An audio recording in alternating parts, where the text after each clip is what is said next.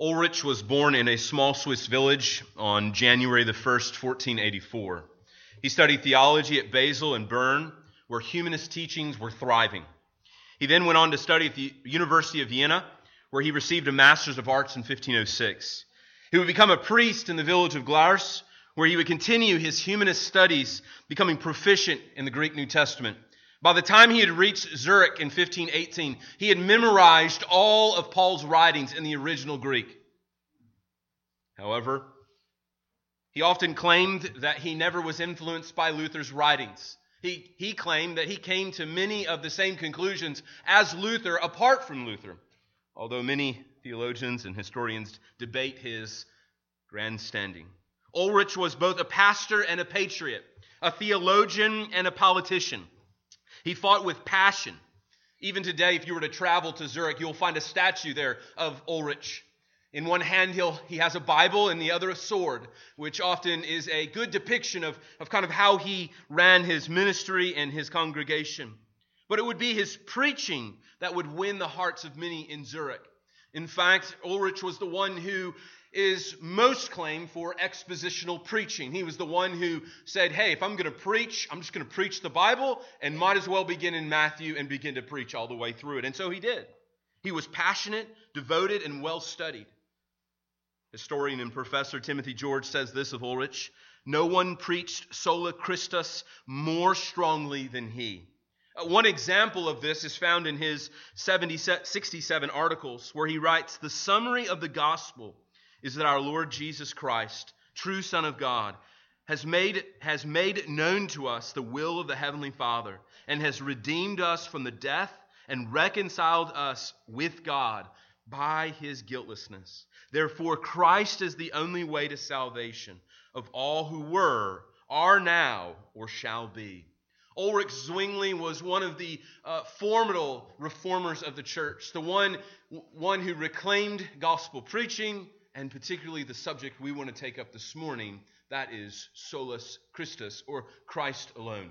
Now, if you're visiting with us this morning, you're kind of jumping in on this. We have, over the past uh, three weeks, considered the five solas of the Reformation. You might wonder why that is, and it's because truly uh, this is the 500th anniversary of the Reformation. Uh, so October 31st marks the, the sort of the, the start of the Reformation, and uh, we could debate uh, finer details of that. But, but one of the things I wanted to do is uh, in our time together over the, the five weeks in October was just to really reconsider and rethink about is it really important? Is the Protestant Reformation important? Should we, should we even consider it? Uh, is it really matter? Um, and my hope is that I've convinced you that it does, uh, lest we lose the gospel. Uh, so this morning I was coming to church. I saw a church sign. It said uh, 500th anniversary of the Reformation, and uh, we're going to sing a new song.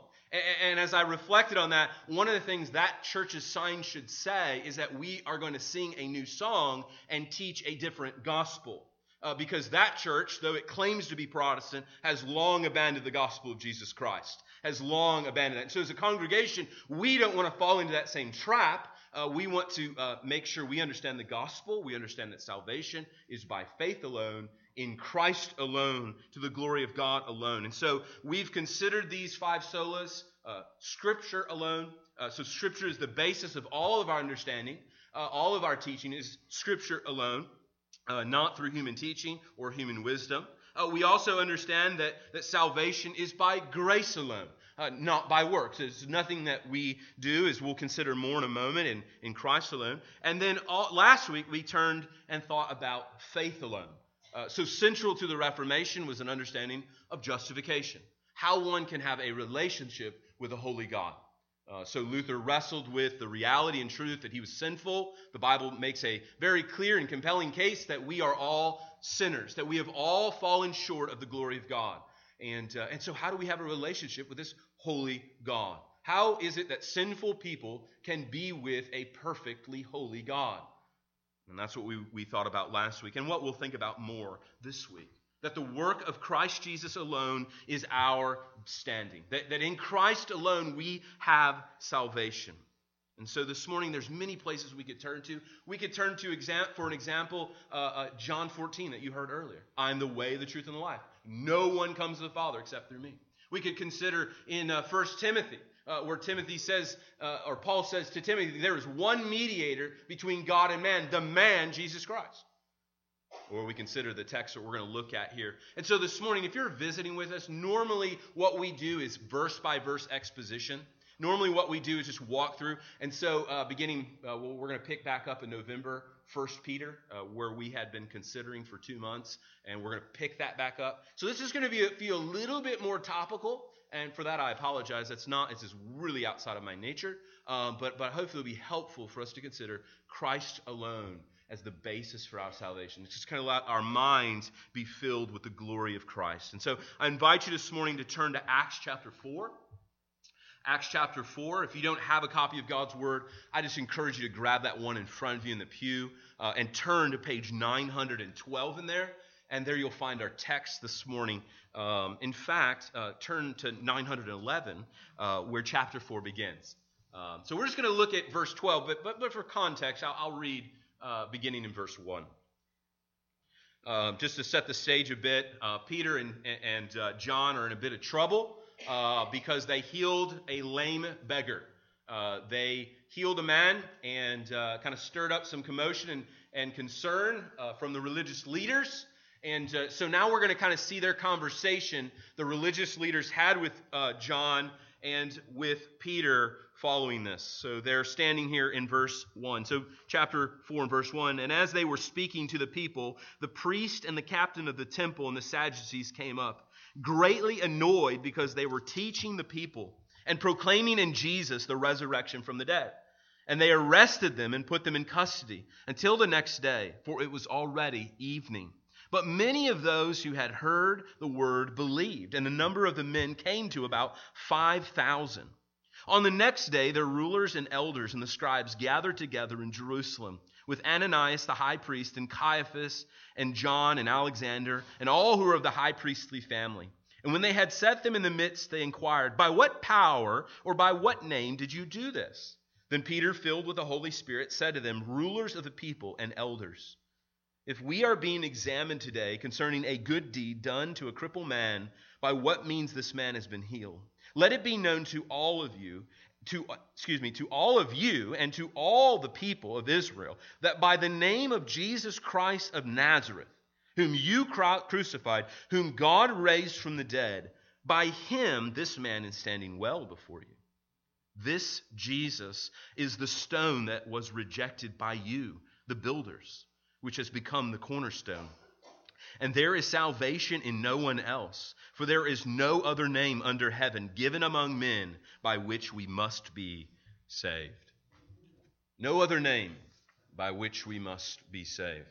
And so this morning we want to consider that Jesus Christ's obedient life and vicarious death is sufficient means for our salvation.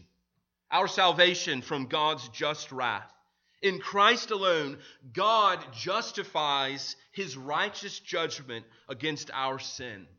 Therefore, Christ alone is the object of our faith, which we receive by grace. And so this morning, we want to think about the object of our faith. What are we trusting in? What are we depending upon? What are we resting in when we say we have faith in Christ? When we say we believe Christ, when we're trusting in Christ? During the time of the Reformation, Rome taught that God justifies us by the combination of Christ's work plus our sacramental incorporation into Christ by the mediation of the church. So, the purpose of our time this morning is to kind of argue, if you will, uh, to kind of argue from Scripture that justification is by faith alone and not by works. It is by faith alone in the finished work of Christ. And so, in our time this morning, I want to put forward two main reasons why justification, why justification must be by the merits of Christ alone. And so, we're going to look at really two passages, this one and then 2 Corinthians 5:21. Uh, so, we're going to look at Acts uh, 4, 11, and 12, and then 2 Corinthians. So, what we want to think about is the object of our faith.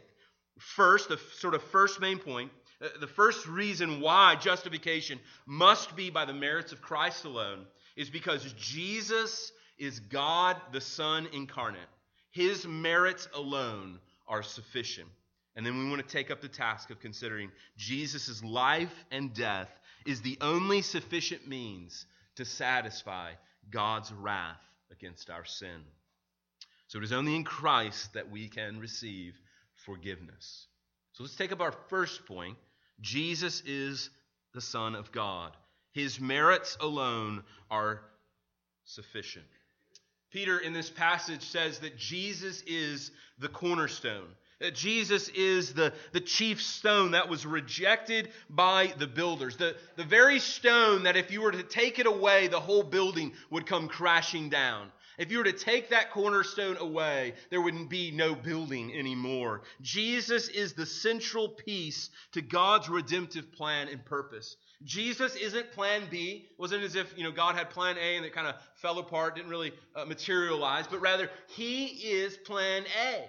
All the way back in the Old Testament, beginning in the Garden of Eden, we see foreshadow after foreshadow of the exclusivity of Jesus for salvation. And here in this passage, we see that Peter rightly understands that Jesus is the point of the Old Testament. That everything that happened in the Old Testament was to point us to Jesus. This is what Jesus believed about himself as well, as he taught, You search the scriptures because you think in them you have eternal life, and it is they that bear witness about me. Uh, the scribes and Pharisees had thought, Hey, in the scriptures we'll find salvation. It's true those scriptures were pointing to salvation in Jesus. All of God's redemptive work in the Old Testament finds its culmination in Christ.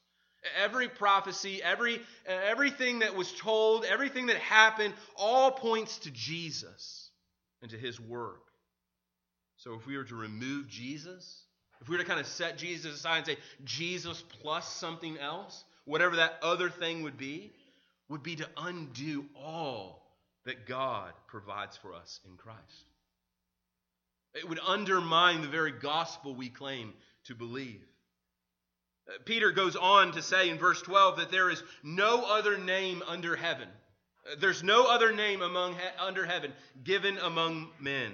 Uh, notice in this passage something that we often kind of gloss over. We celebrate the exclusivity of Christ, but notice that Jesus is given that Jesus was given. He, it's not something that we kind of go up to God and earn, but it's something that is given. The Father gave Jesus to us. Peter here is pointing to the person of Christ, the dependence of salvation in Christ, a, a person, not an idea, uh, not a, a, some system, but a person. We are trusting a person and so, if we are trusting a person, we better understand who that person is. Uh, this is one reason why we, we read earlier together the Nicene Creed, because we want to understand who Jesus is. Uh, to be con- confused about Jesus is to be confused about the gospel. Uh, the person of Jesus is central to the gospel. To deny this reality of who Jesus is, that he is both fully God and fully man, is to very undermine and unravel all of the gospel. The Bible teaches us that Jesus Christ is not like any other human being. He is unique. He wasn't just a good person. He wasn't just a faithful and religious man or simply just sinless. Jesus was more than that. Uh, Jesus was much more. The Bible teaches us that he is the one and only Son of God. He, he's not half God and half man. He is the eternal Son of God. That means Jesus didn't, doesn't have a birthday. All right? Jesus does not have a birthday. And, and it confuses children, by the way, when you teach them that he does. No, what we celebrate in, in, the incarnation of Christ is that the eternal Son of God was married to human flesh, that, that he was robed in human Jesus has eternally existed with his Father in perfect union with him. As John tells us, he is the beginning. And the beginning was the Word, and the Word was with God, and the Word was God. Jesus Christ is the eternal Creator. Jesus has always existed. He does not have a beginning nor an end. But Jesus isn't only fully God, but he is also fully man. And so in the Advent season at Christmas time, that's what we're celebrating is that Jesus is not only fully God, but he is also fully man. As Luke tells us about Jesus, and the child, Jesus, grew and became strong, filled with wisdom, and the favor of God was upon him. There in Bethlehem, the eternal Son of God was forever united in human flesh. Jesus today in heaven is a human being. He is fully human, just as fully human as you and I are today. And the promise of life. But why does this all important? Why, why spend time thinking about Jesus? You know, we all, we all know who Jesus is. Because he is the only one that you depend on for salvation. If Jesus is some half baked teacher, uh, some sage to follow for good advice, uh, then he won't suffice. He is not sufficient. If, if Jesus in your mind has just got some good moral teaching to follow, well, he's not sufficient for you.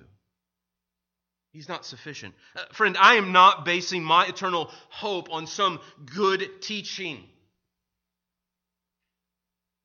And I hope you're not either. We are basing our eternal hope on the incarnate Son of God, the one who came and died for our sins. This is what Paul argues in 1 Peter 2 5. For there is one God and there is one mediator between God and men. One, exclusive. Uh, Jesus is the only one the man, Jesus Christ. Notice Paul emphasizes Jesus' humanity. The man, Jesus Christ, who gave himself as a ransom for all. Jesus is a man because he had to represent men. And by men, I don't mean just males, I mean humanity. In order to represent us in what we're going to consider in a moment, he must be a person. He must be a person. And Jesus was a person. He was, yet he was more than that. He was fully God. This means that there is nothing more we can add to Christ. Christ is perfect. There is nothing about him that is wrong. And so, if we rightly understand the person of Christ, then we ought to conclude that we can add nothing to him. So, a right understanding of Jesus leads to a conclusion there's nothing I can add to Jesus. There's no amount of, of faithfulness, no amount of good works, no amount of love, no amount of obedience that I can kind of throw on Jesus to help him along. Just as we heard earlier, Jesus said, I am the way, the truth, and the life. No one comes to the Father except through me. Jesus is the one whom we get access to the Father from. You can't climb in some other way. There's no walls in heaven where you're jumping in in some different way. Jesus is the only way, the only access to God is through Him. And friend, not even you can get access to God. You know, I know you, you think you're amazing and that you're lovable, lovely, and beautiful. And Just you have this wonderful personality and good looks. And, and, surely God, in His love, looks on you and has compassion, says, you know, it's okay. I understand. You know, we all make mistakes. And if that describes your understanding of your acceptance with God, I hope to undermine that this morning. That the only way you can be accepted by God is through Jesus. He alone gains you access to the Father. He alone is the key that swings open heaven's doors. And so this morning, you must understand who Christ is. To think that you can gain acceptance by God some other way, that you can somehow merit God's love you can somehow earn his affection through obedience. That's how we behave with our earthly relationships. We do something in order to earn love. In order to, to earn affection, we, we do something because it, we hope that it'll be received and that they will love us back. But God is not like that. Uh, God does not love us because of us, but because of Christ. The basis of God's acceptance is in Christ and His person. And more than that, to say that you need to somehow add something to Jesus is to throw Him aside. It's to throw aside Jesus. It's to cast Him aside and say, I can do this. I am sufficient for the task. Friend, there are many names. There are many names that pretend to save but none of them will suffice. There are many religions that will tell you that if you do some things that you can have peace with God. Through some exercising or through some meditation, you can have peace. But Friend, they will never give you peace. They will never. They're, they're all pretend. Nothing nor anyone can do it. Only Jesus. The Heidelberg Confession, question 29, makes this point clear. Why is the Son of God called Jesus, that is, Savior? Because he saves us and delivers us from our sins, and likewise because we ought not to seek, neither can we find, salvation in any other. We ought not be looking around for any other way.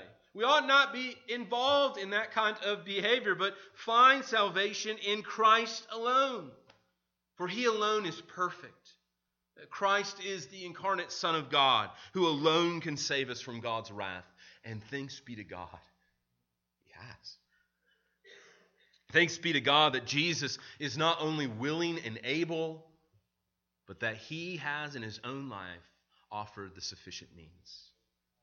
So let's turn to our second point, and for that we need to, to leave Luke and uh, turn over to Second Corinthians. So if you have your Bibles, I just invite you to turn over to Second Corinthians chapter 5 and verse 21.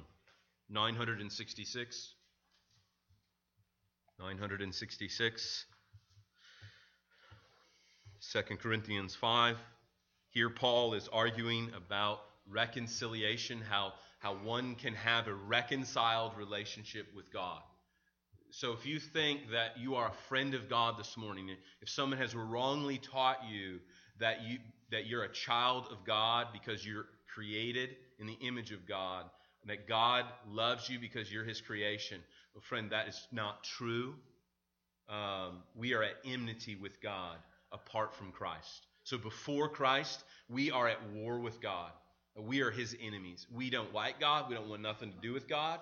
Uh, we might bring him around at Christmas time. Uh, we might bring him around at Easter. We might, you know, bring him near, set him up on the stand, do something with him. But, but, but, but nine times out of ten, he's in the closet. Right? So, to, so we want to understand here that we are enmity with God, and so something or someone has to sort of be a mediator. Someone needs to get in the middle of this because if not, all is going to be a fight. And that's what we see Jesus doing. Jesus is entering the scene. He is coming in the middle of this big war that is going on between humanity and God. And he is stepping in and he is saying, Hey, don't kill them. Don't destroy them, Father. Come and destroy me.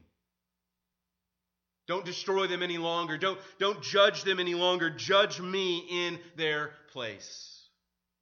And that's what Paul says. And, and if you want one verse you could commit to memory, that helps to summarize the gospel i think of really no other one than, than 2 corinthians 5.21 for our sake he made him to be sin who knew no sin so that in him we might become the righteousness of god. For our sake he made him to be sin who knew no sin so that in him we might become the righteousness of god in Christ alone, God declares us righteous, not because of some act we did, but because of the acts of Christ. Because of what Christ did, how Christ acts as our covenant representative and substitute. God provides a sinless substitute for sinners in his own Son. He took our sin and their penalty and places them on Jesus in other words, God condemned an innocent man so that he could set free the guilty. God freed guilty sinners that rightly deserved God's wrath by condemning his sinless son.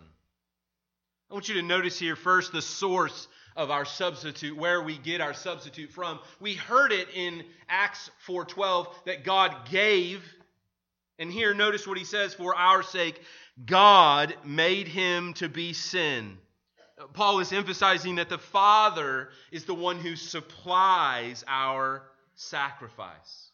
Uh, we don't come up with it at all. We don't, we don't conjure it up. God justly judges our sin, yet is simultaneously the judge. He judges our sin, yet at the same time, He is the one who provides. Uh, nowhere in our world do we see this, right? Can you imagine? You, you go to a judge here in an American court uh, and you are rightly wrong for some act you did, and the judge says, This is the penalty, this is, this is my judgment. And, and by the way, let me step down from this, and I will go ahead and serve that for you. I will go ahead and, and you know, I'll go to prison in your place. No, nobody's going to. But that's what Paul is saying. And, and in Romans 3.26, he says it this way so that God might be just and the justifier of the one who has faith in Jesus. So God is both just and the justifier. He's the one who is righteous and the one who sets at right sinners. God alone is the means and ends of man's salvation. It is his work from beginning to end. You always were taught, I bet, that salvation had something to do with you. So, some decision you need to make. Oh, we rightly put our faith, we rightly turn from our sins, but it is God who has orchestrated this, and He has caught you up in His divine purposes. No more could you save yourself if you were drowning. Can you save yourself from God's just wrath? We also see here that the Father provides in His Son a sinless substitute. Says that He knew no sin the language Paul uses emphasizes that Jesus was undeserving of this punishment. Jesus had done nothing to deserve death. Jesus was perfect. He perfectly obeyed his Father and willingly submitted to his Father's will by voluntarily becoming sin. This was all voluntary. This was nothing that, that, that he was forced to do. As Peter tells us in 1 Peter 2:22, he committed no sin, neither was deceit found in his mouth. Friend, where we rebel against God, Jesus obeyed perfectly. Where we want to live life our own way, Jesus willingly obeyed his Father. Jesus died for us. Jesus' death was the, or excuse me, Jesus' righteousness, his rightly following God, was the currency that God used to purchase our salvation. We further see in this passage that, that Jesus here is a substitute for our sin, that Jesus is dying in the place as a substitute for someone else. Just like you got a substitute teacher, you got a different teacher, right? In this context, we see that Jesus is a substitute. That means that we deserve the cross, we deserve death, but Jesus steps in our place. For our sake, Jesus did this for our benefit, on our behalf, is what Paul is saying there. It was on our behalf that Jesus died. Jesus came to this earth to live the life that you couldn't. You, you can't. Sin has disabled you. Sin does not enable you, it disables you, it, it, it changes you. It does not give you life, it gives you death. But Jesus came to live the life you couldn't. You could never perfectly obey God because of the sin nature. But God, in His grace, sent His Son to live a perfect life and to die the death you deserved. To die the death you and I deserved. What Paul is teaching here is, is what we call uh, substitutionary atonement. Jesus dies in the place of another. It's the heart of the gospel. To remove substitutionary atonement is to, is to really undo the gospel. The idea is that God's wrath is satisfied through the death of another. And this sort of theme runs all through the Bible, beginning all the way back in, in Genesis 1, running all the way through to Genesis 3. As we see, something dies in order to cover the shame Adam and Eve. Uh, God clothes them with skins, with animal skins. Before that point, no animal had died, but here we see God killing an animal to cover the shame of their sin. Something died in the place of Adam and Eve. As we continue the story, we, we, we could pick up with Isaiah or with Isaac and Abraham. We could see all throughout the Old Testament, uh, we see at the core of the sacrificial system, animals are dying so that the nation of Israel does not. In Exodus 12, we see the picture clearly in the Passover lamb. A lamb dies, blood smeared on the, on the doorpost. Why? So that those inside the home wouldn't die. God kills something else in the place of the one who deserves to die. This is what Isaiah taught in the suffering servant. That the suffering servant was pierced for our transgressions, he was crushed for our iniquities. The word Paul uses in our text is that word that Isaiah uses there. God punishes him. He pierces him. God crushes him for our sin. This is what God is doing in the cross. God is the one punishing Jesus. Jesus took upon himself our sins so that we would no longer have to face their penalty. As we come to the New Testament, we see substitutionary atonement all over the place. Particularly when John says of Jesus, Behold, the Lamb of God who takes away the sins of the world. It wasn't some pretty picture that he was depicting there. It wasn't some cute little lamb he was throwing over his shoulder. What he was depicting there is that lamb is the Passover lamb, the one who's going to be carried away and killed. And it was beautiful. John saw in Christ the one who would take the curse of sin upon himself to redeem us from the curse of death. Jesus bore the penalty of our sin by dying the death we deserve. When we understand that Jesus is dying in our place, we are at the heart of the gospel.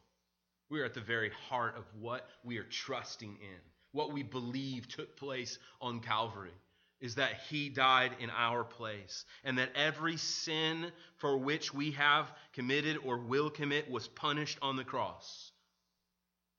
There's no judgment left. Now, I want you to think about that. If there is no judgment left, if God has satisfied all of his righteous anger, why do you think God is angry with you this morning? Christian, why do you think God doesn't love you? Why do you think that He's angry with you and He's just going to, like, uh, you know, take your job and take your money and take all your stuff away and punish you? Friend, if you're not a Christian this morning, does this injustice appall you? I mean, it's injustice. This is the greatest injustice ever created. Innocent man dies guilty let free. You'd be freaking out right now if that happened.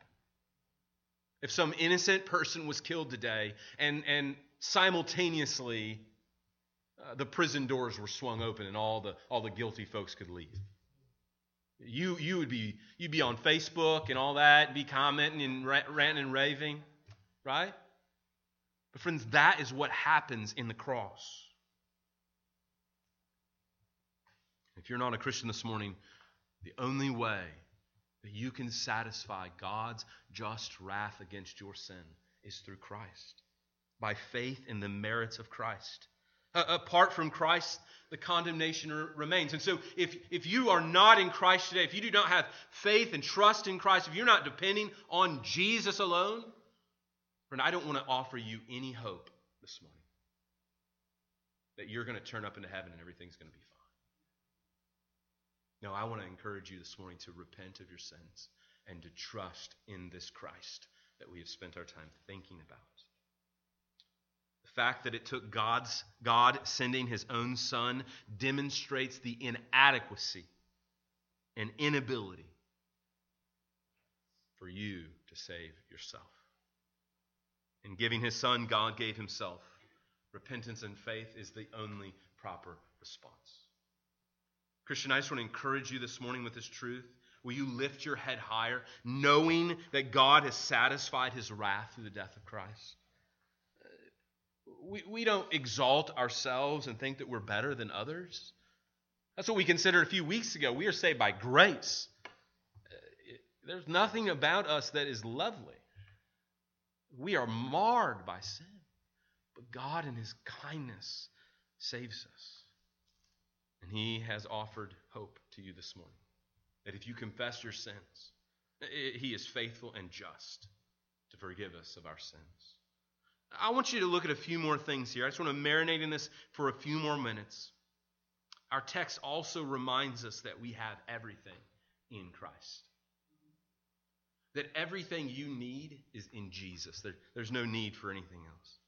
Uh, God's pleasure with you this morning is not because you read your Bible this week, uh, because you prayed, or, or because you turned up to church today. God doesn't love you because you, you, you did those things. God doesn't love, his love isn't like warmed over this morning because you did some good deed in the flesh or because of your love for him. No, God's love for you is fully dependent on Jesus. God grounds his love for you in Jesus alone. That's what's so good about the gospel.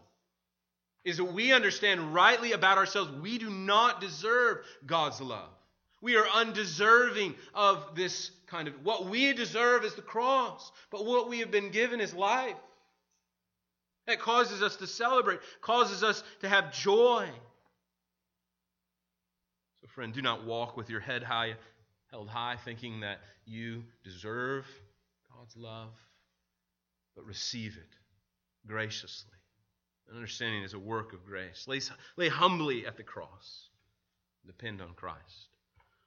Paul teaches us here in this passage that, that we receive some things in the gospel, and at the heart of justification is the imputation of the righteousness of Christ. That is, that we receive something. We give nothing, we offer nothing, but what we get is glorious. We, we see in this passage that through the death of Christ, we receive forgiveness of our sins. How is it that God can, can forgive? How is it that God can, can rightly or justly let you go? How can He let you off the hook? How can He do that? Because He punishes someone else. God does not sweep our sin under the rug. He does not say, oh, you know, it's no big deal. It's, it's all right. Everyone makes mistakes. No, no, no. He says, I am forgiving you because I punished someone else in your place. I can forgive your sin because your sin has been cast away. In Christ, God was reconciling the world to himself, not counting their trespasses against them, Paul says. Why was he not doing that? Because he had punished someone else. Friend, through Christ alone, God offers forgiveness to you. You can know today, beyond a shadow of a doubt, that God will forgive every sin even the most vile and wicked sins. God is a good God, and He offers forgiveness through Christ because He has satisfied the judgment your sin deserves. More than that, in Christ alone, God imputes to us the righteousness of Christ. All that perfect life we were kind of marinating over and, just salivating the per man, I wish I could live perfectly. I wish I could obey God the way Jesus did. I wish I could faithfully follow God. Friend, in Christ alone, all of the righteousness of Christ is given to you. You are not made righteous, you are imparted righteousness. You are given alien righteousness, a righteousness that you did not purchase and you did not do. This is so glorious. You receive it by faith. You receive the righteousness of Christ. Look at what he says here in verse 21 so that in Christ we might become the righteousness of God that we might become righteous, that we might become holy as God is holy. This is the purpose of redemption. Not to, not to merely just wipe away our sins, but to, to add to our sins. I mean, to add to our lives. And so God does not give those who have faith in Christ a, Christ a fresh start. So if you're looking for a fresh start today, uh, that's Jesus saying, offering you a fresh start. He's not giving you a blank slate. He's not just kind of wiping the board clean and saying, All right, you're good to go. That would be good. That'd be wonderful. You know, clean slates are good, fresh starts, you know, new jobs, new life, new this, new that, new identity.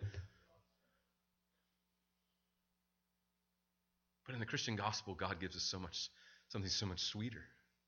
He not only wipes the slate clean, he gives us the righteousness of Christ. What that means is, is that today, today, I mean right now, right now, with all the junk you did yesterday and all the evil thoughts you're thinking about now, if you are in Christ, if your faith is in Him, God is not looking upon your mess, but upon the perfect, righteous life of Jesus. This means that today, you are just as secure in Christ as you will be 10,000 years from now. That you are not going to grow closer to God than, than you are right now. That is good news because I'm a mess. I'm a sinner. And I need Jesus. I need the righteousness of Christ. I don't need my righteousness. So God imputes our sins to Christ. He gives our sins to Jesus, and we get Jesus' righteous life. We get all of his good deeds. So we get it. So when God sees you, he sees the prayer warrior Jesus. He sees the sin fighting, the demon crushing Jesus. That's what he sees. That's, that's how he looks at you. That's how he thinks about you. That's how his love is towards you.